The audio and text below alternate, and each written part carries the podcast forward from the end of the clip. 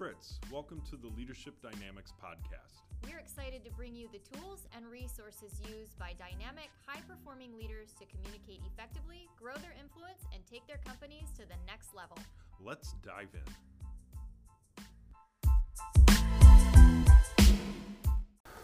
Welcome to another episode of Leadership Dynamics. so it's been a minute since we've had one and I'd love to apologize for that, but life had gotten away from both of us. We both got COVID. Yeah, that was not um, fun. I don't so recommend it. There was, yeah, there was some stuff going on, so we we weren't able to record at that time. So, but we're back, and there's been a lot happening in life, and there's a lot happening in the world. So as we usually do, we sit here and go, so what should we talk about? And we look up tools and maybe some research that we've done on leadership or executives or CEOs or what have you. And, you know, it just seems like, and, and I know we've talked about this, but it's worth bringing up again because I, I just firmly believe in this. But it just really seems like there is either a true lack of, or there's some that get it, but empathy is so important in leadership right now. Mm-hmm. So important. And, you know, if we really look at some of the just some of the recent events that have happened, like the shooting in Uvalde, Texas, at at the school there, and some of the decisions that were made by the police, and I don't want to get into all of that, but just the demands and the stress that leadership is given in a day in today's world seems more than what it was a decade ago. Mm-hmm. Yeah. And I know that a decade ago, if not two or three decades ago, empathy was not something that you were going to practice because it was more hard fisted. Get your crap done mm-hmm. get to work, get me those numbers. And we dealt with that kind of stress, which was just kind of commonplace. So it wasn't like stress. Where in today's world, it seems like as employees and as leaders, the stress levels are higher. I would say that's true. Um, I guess as you were kind of talking about it, I was thinking about, you know, 10, 20, you know, even 25 years ago when I was in the military, I didn't have a cell phone. I didn't have a personal computer. I actually had to go to my college course like in my car. I had to go to the classroom to finish. And you know, with everything technology based and it's never going to go away. If anything, it's going to be more mainstream that I think we've lost the ability to put boundaries on ourselves Mm-hmm. And so a lot of that stress and that, you know, the mental health pandemic that's coming is because we are just bombarded with information. And I would I would wager to say that 75 to 80% of the information coming at us is not accurate, it's not legit, it's not truthful. Um, it certainly doesn't speak to um, authenticity or truth because, you know, as we've coached human beings, we've seen this this pattern of people not really even knowing how they fit in anywhere or how they should try to fit in or the people that they're working with mm-hmm. want to pigeonhole them into a position that they expect you know like the communication and the authenticity and the empathy is missing and if you know, of course, our goal and our uphill swim is to shift how we come to life every day. And those are probably the three biggest components of that. Well, yeah. And, and just, you know, when you're speaking of information and information today is like Swiss cheese, it's just full of holes. yeah. you know, I don't know how else. I, it just that picture is what came to me when you said information and the lack of truthfulness in mm-hmm. it. It's just it is literally filled with so many holes Yeah. that get filled in by platforms and people's opinions and people's realities. And that's the problem when we have information that's full of holes. We start as a as a human race, we start filling in those holes with thoughts or opinions or what we think is right or the realities that we may have or the belief system that we were brought up with or that was put on us. And we start filling in these holes with that.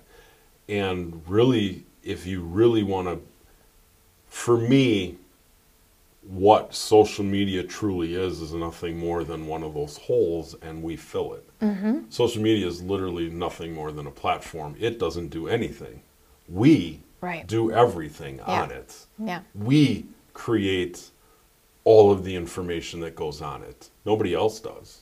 We create that. So when you look at that and then you look at the world's events today, and we're talking about empathy and communication code and how to show up at life. Mm-hmm. Showing up at life and showing up as a leader and showing up at your job or showing up at your business is all one and the same. There is no separation. Yeah. And if you have a separation, well, then we have an identity crisis. And don't and don't people reach that? Excuse I, me. I think people reach that more than A, they're willing to admit, Yes. or B, they realize.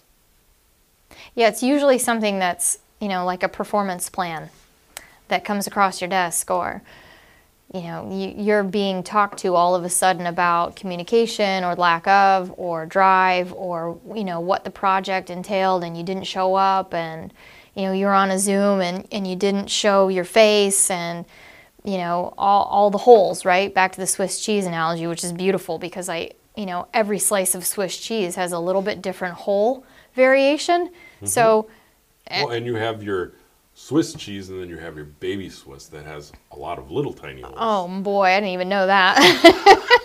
so this episode is about cheese.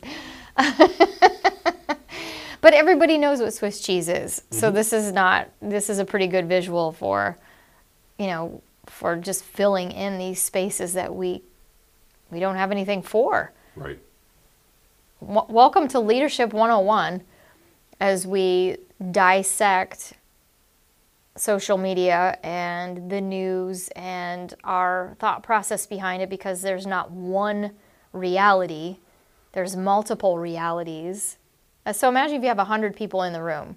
There's a hundred realities. Yeah. 10 people. But how often how how often is that looked at that way though? How many people really look at it if you have a hundred people in the room, you have a hundred different realities. There is not one reality in that room. And if you have a keynote speaker or a motivational speaker or a trainer or a consultant or a coach that's sitting on that stage in that room, now you have 101. Just because you're up on stage and you're an expert doesn't mean that your reality is the reality. There is That's- no the reality. yeah. Yeah. It is only based off of individual's reality. And you that- know how you I'm sorry, complete your well, thought. I'm just going to say that you can categorize and you can Yeah. live in the same space of realities, but you'll never have two exact realities. I'm glad you brought up the speaker thing because as a professional keynote speaker, I've been in those rooms with 300, 400, 500 people. And you're asked to tell your story and you're asked to come in and, you know, well, our event is for X, Y, and Z. You know, do you think you can speak on that and what you do for a living? Absolutely. What's interesting in that is that some people in the room, and I know that you've been one, because I've been one, where I've gone to see somebody speak and I don't get anything out of it. Mhm. But then there's somebody that could be sitting right next to you that is like, that is the cat's pajamas, and everybody needs to know what they said because, man, it was just everything to me. And, and they probably came multiple times to see me talk. But it was all because of wh- what their perception and their reality was in the moment of what I was saying. Or any other person you see that's a motivational speaker or a professional athlete. Or they understand that there's a communication code. Yeah. If you truly understand how to hack communication and you understand that there's an actual communication code, then you can speak to all audiences mm-hmm. because you understand that you and your reality is not 73% of the realities Right. of the world Yes. because there's 73% of people that fall under certain communication code listening mm-hmm. if you will that that perceive and decipher and take that communication different than the way you're delivering it Yep. so if you don't understand this communication code then you're never going to be heard and then you're misunderstood and then the chatter on the way out the exit is god that was really awful i, I didn't connect with that Yeah. person at all i Uh-huh. didn't understand i got nothing Yeah. that was a waste of money Yeah. When what they really had to say meant a lot. And there was a lot of really good stuff. But if you don't understand how to deliver it properly and and I know that keynote speakers are trained and you go through a process and and I get all of that. But there's still a piece that gets missed because it's not just about telling a story. Mm-hmm. It's about how you deliver that story and it even goes beyond that cliche It does, and I think you know to go full circle is as I'm thinking about it uh, with my other hat on as a speaker. There's there's empathy in everything. So you you know you kick this off by talking about the lack of empathy in the world right now, and you know the expectations, people's expectations on others. So even people that are paying for an event to come to an event to sit down for an event have an expectation that you're going to speak directly to them, and and they don't even understand who they are. right And that's when, like you said, things can get kind of twisted and, and morphed in, into something else. But what's and that's funny, kind of a catch 22 it is. as a keynote speaker because Oh, yeah. because we've talked about this in our own business we want to market so that we can have people in front of us so we have the ability to have clients hire us Mm-hmm. but we don't ever want to have unauthentic Right, marketing that has no meat and potatoes to it right. and I think that there's a lot of really good marketers out there and then they set that expectation in their marketing Right. and then you get there and you're like eh Eh, it's not really what I thought that was going to be. Yeah, yeah. I yeah, I, I guess I, I'm I'm losing on how to add on to that that piece of it. Um, I definitely never want to be the keynote that is looked at one way, but when I show up, people are like, "Oh, that was anticlimactic." You know, I don't think it could ever happen because I, just because of what we do, uh, we're aware Well, of, of you, things. You have you have a great ability to read a room. Like you have an ability to tap into the energy in a room and you feel that so you get to tailor your keynote because I've watched you do Yeah. this.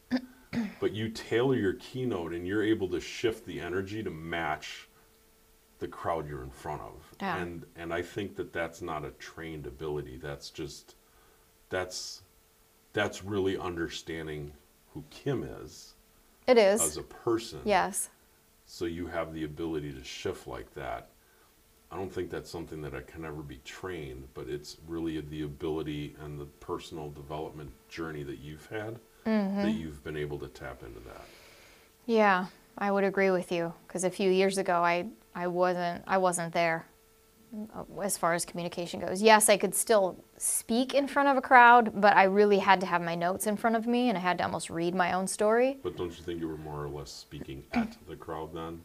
I and was with the crowd. I was partially because I was nervous. Mhm. And when you're sharing and you're being truly authentic and vulnerable, and you're hoping that you get empathy on the other side of that, um, it's terrifying to stand in, in front and have focus. So, yes, I was up there telling people who I was and why I was doing what I was doing. But after, you know, 103, you know, I'm past 350 by now of how many times I've spoke in front of people Right. that I I will always go up with notes as a guideline. But you're right. I know that the one thing that I do well is read a crowd. And if I sense for for a split second that it's going a different direction, I can shift. And um, so I think some of that can be coached, but I think more than not, it's um, it's that empathy part of you. I was just going to say that's that piece of empathy because Yeah. I mean, I'm not a keynote speaker, but I've been on stage and I've I've had the opportunity to speak several times as coach in front of the crowd, in front of your staff, in front of your parents, Right. which is probably the most nerve wracking. um, but when you when you have that empathy, then there's no place for judgment to live when you're up there. Mm-hmm. And as long as judgment can't get in the way, then empathy can live. Yeah. And I think it's when we start judging on stage that we get ourselves in trouble as speakers. What- yes. That's a very, very, very good point because we will get up there and not only judge the crowd, but we'll judge what we're saying. And so you're right. That's a bad, bad Yep. Funnel to go down. If you can, if you can seriously step into what empathy truly is, and and you know understanding the other person's perspective, then you're literally putting yourself in the seat of your audience. And, and I think that's a great place to wrap this up. We kicked it off with empathy. Yeah. We're ending it with empathy. Yeah. And I know I just put this Facebook post out there a little while ago on our page that judgment cannot live in the same space as empathy. Mm-hmm. So, empathy does not mean weakness, leaders. It does not mean that you're looking for love or you're looking to get along or it, empathy is none of that. Please look it up in the dictionary to understand the true definition of empathy. And I you know what, that's not one we're going to tell you this time. We want you to do a little homework Yeah. And read it for yourself. But I think we need more empathy, especially with, and, and you mentioned the next pandemic being mental health. I think it's already here. We just haven't called it out. Yep. So that's what But, we're doing. but I, I would like to, I would like to think, and I don't want it to be, but it's already here. yeah. And I think it was acceler, it was coming, and COVID accelerated it. Mm-hmm. But I, I do believe here in 2022 we are in it. 2023 it will start getting announced and start getting in the spotlight as a much bigger avenue and than it currently is. Yes. Yeah. Because it's bigger than what people realize. yep. Absolutely. Agreed. So practice empathy, people. And look We- it up. We love you, and we'll definitely see you next week. Bye bye.